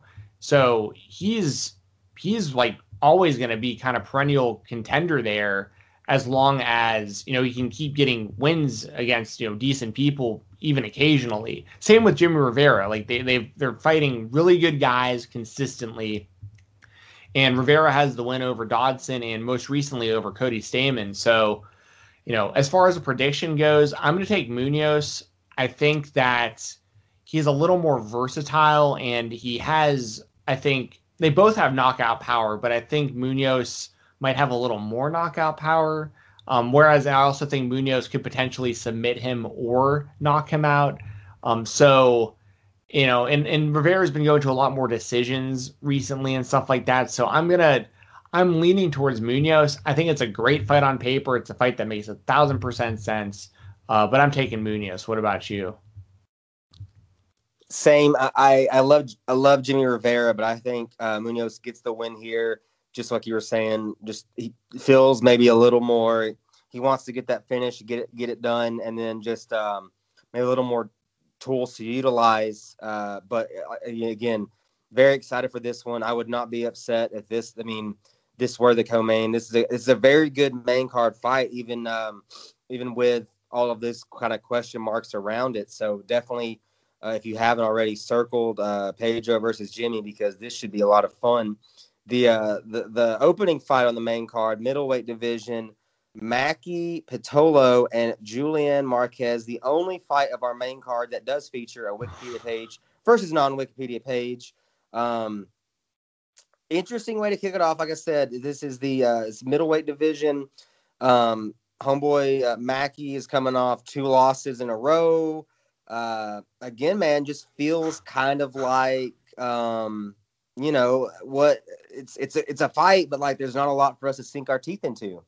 Yeah, that's some awesome build for the the opener of a seventy five dollar pay per view. All right, first up, I mean, got a guy. Why, back to... put the Jim Miller fight there? You know, like there, there's, you know what I'm saying? Yeah, well, uh, to be honest, way more people are going to watch Jim Miller versus Bobby Green than any of the pay per view fights we're talking about. You know, That's a good point yeah, way more people are going to watch that free prelim card than are going to actually buy the pay per view. So, uh, I mean, it's like, yeah, okay, Pitolo coming off back to back losses, fired up for this guy. You know, it's like, all right, and the person he's fighting also coming off of a loss. Now, very random. Um, what's his name here? Marquez. He holds a win in 2016 over Matt Hamill, so that's random as hell. Um, yeah, I'm, I'm going to go with Marquez because of that. That's literally the only reason I'm making that pick. No Wikipedia page has defeated Matt Hamill before. Other guys coming off of back to back losses, and uh, maybe he makes it three losses in a row. Who knows? Weak, weak pay per view. I'm going. I, I was going to pick Marquez just because he didn't have a Wikipedia page, but you you made me feel very confident about that now with the Matt Hamill fact. Well, there you go. When it's also like, I like. I'm gonna pull up the records real quick, so I'm not like thinking I'm going crazy. Okay, here we go. Here's a perfect example of like what of just what's going on here. So the opener we talked about, we could we could care less basically the the Munhoz Rivera fight is great on paper. Like this deserves to be on pay per view. Like even though they're coming off losses, like it's or uh, Rivera's coming off a win, but you know what I'm saying. Like a lot of losses recently, but to the tippy tippy top of the division.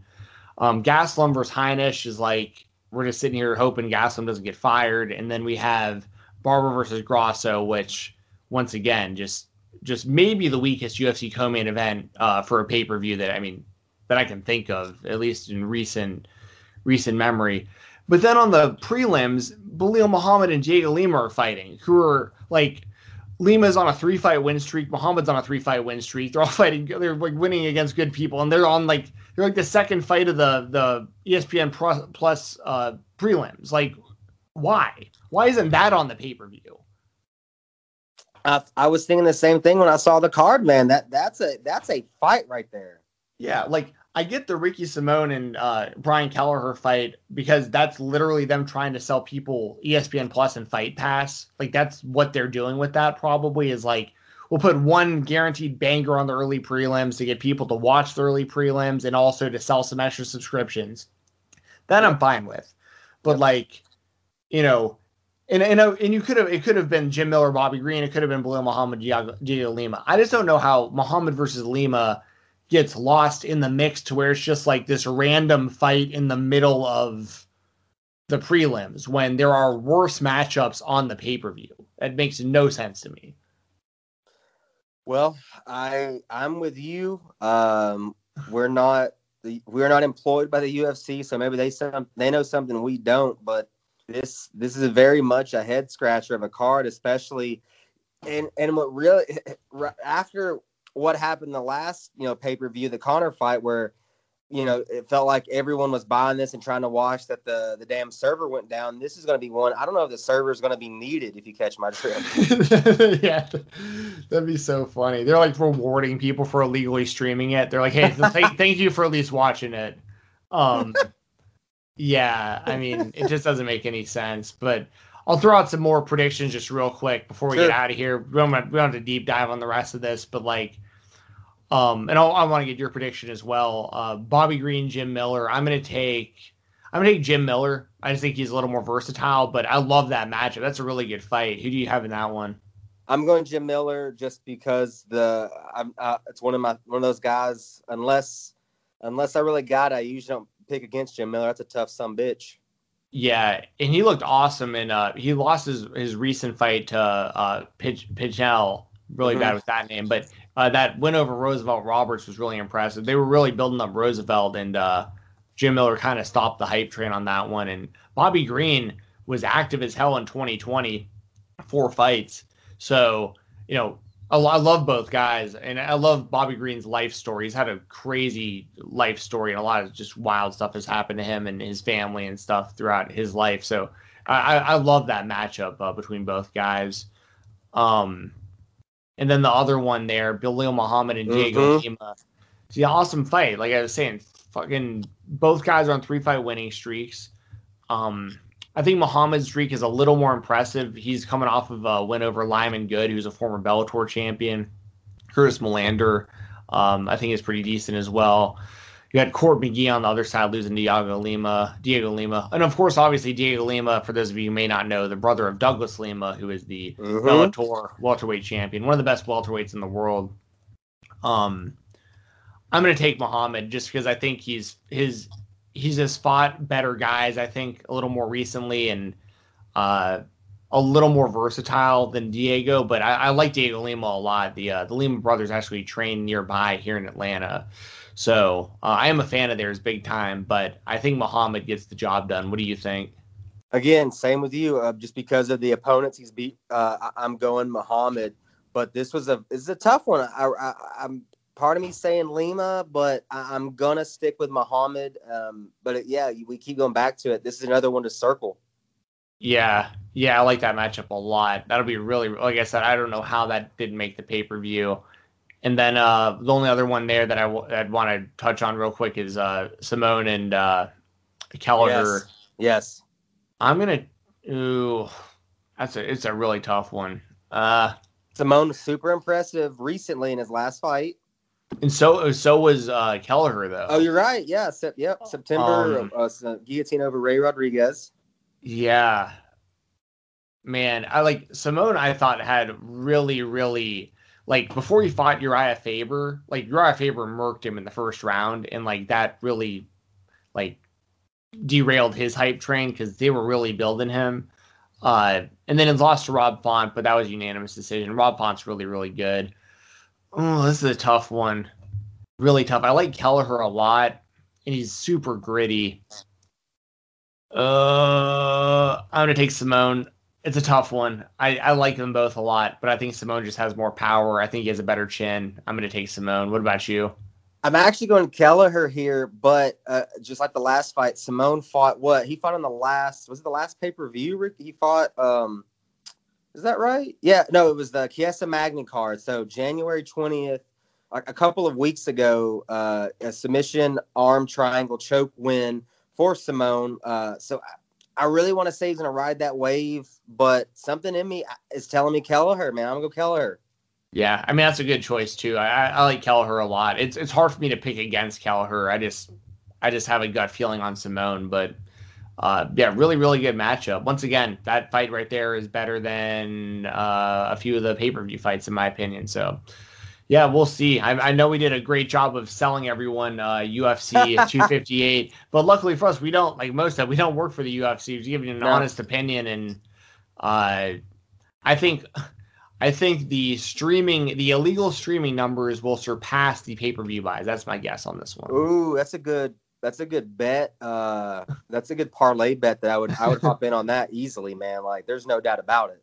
Yeah, but anyway, that's everything I got. No, yeah, same man. I, those are the same ones I wanted to touch on. Um, uh, you know, we we've shit on the main card pretty hard, but that prelim card's kind of fire. Of course, that'll be on ESPN Plus and ESPN, and then a great main event that will have definitely ramifications for that division moving forward. But yeah, man, um, we did it. Um, if you if you feel so inclined, please uh, on Twitter follow me at Mo's KOBK. And um, and yeah, whatever else you got, man, to get us out. We'll be back next week and maybe talk about how how good or bad or in between this main card turned out to be. Yeah, and you know all this is to say, you know, there's been plenty of UFC cards where on paper it didn't look great, but the fights ultra delivered. I mean, there's there we could be sitting here this next Monday and we could be raving about how this is one of the best UFC shows we've ever seen. I mean, I hope that's the case. I hope the fights all wind up being great. And I don't mean any disrespect for any of the fighters that we've talked about during this, but I think everyone who listens understands where we're coming from. Um, as far as, you know, if you want to follow me on Twitter, it's fight talk underscore F I G H T T A L K underscore. I've been doing a lot of live chats on Jessi Davin's YouTube channel. She's out with maternity, out on maternity leave, I should say, uh, right now. And it's her birthday, like I said. So once again, happy birthday to Jessi. And if you want to watch some of those chats, I'll probably go live again the rest of this week. Like I'll probably do like Thursday or like Tuesday, Wednesday, Thursday again or something. I'm not sure if I'll be on Fightful Gaming's Twitch channel on uh, tomorrow or not on Tuesday. We've done the last Tuesdays, but uh, there's a lot of stuff going on with Fightful this week, and uh, there's people that are that are literally moving right now and stuff like that. So it's it's I'm not sure if we'll be going live tomorrow or not, but make sure to you know give a, a uh, follow to the Fightful Gaming Twitch channel because you know it's been fun doing those Impact watch-alongs over there. Um, all things MMA. Keep an eye out for any videos that I added over there on the YouTube uh, on the YouTube machine. Uh, that's all things MMA. Let's see if there's anything else. Um, that's pretty much it. Uh, also, you know, make sure to subscribe right here to the Fight Talk podcast feed. Good reviews, good ratings, thumbs ups, all that good stuff. It helps out a ton. Subscriptions, follows, wherever you're listening, much appreciated. And uh, once again, that's Fight Talk underscore F I G H T T A L K underscore. Uh, I try to keep that updated with all my stuff. Um, did you was that were you good, Mose? Did you have anything else before you get out of here? Yeah, no, man, I gotta go to the dadgum dentist. So I, would oh, love to right. sit here. I'd love to sit here and talk to you all day, but I gotta I gotta be an adult. That's right. We actually ran long. I completely forgot you had to do that today. So uh, for Jumpin' Johnny Mosley, I'm Steven Jensen. uh, we will see y'all next Monday talking some more mixed martial arts.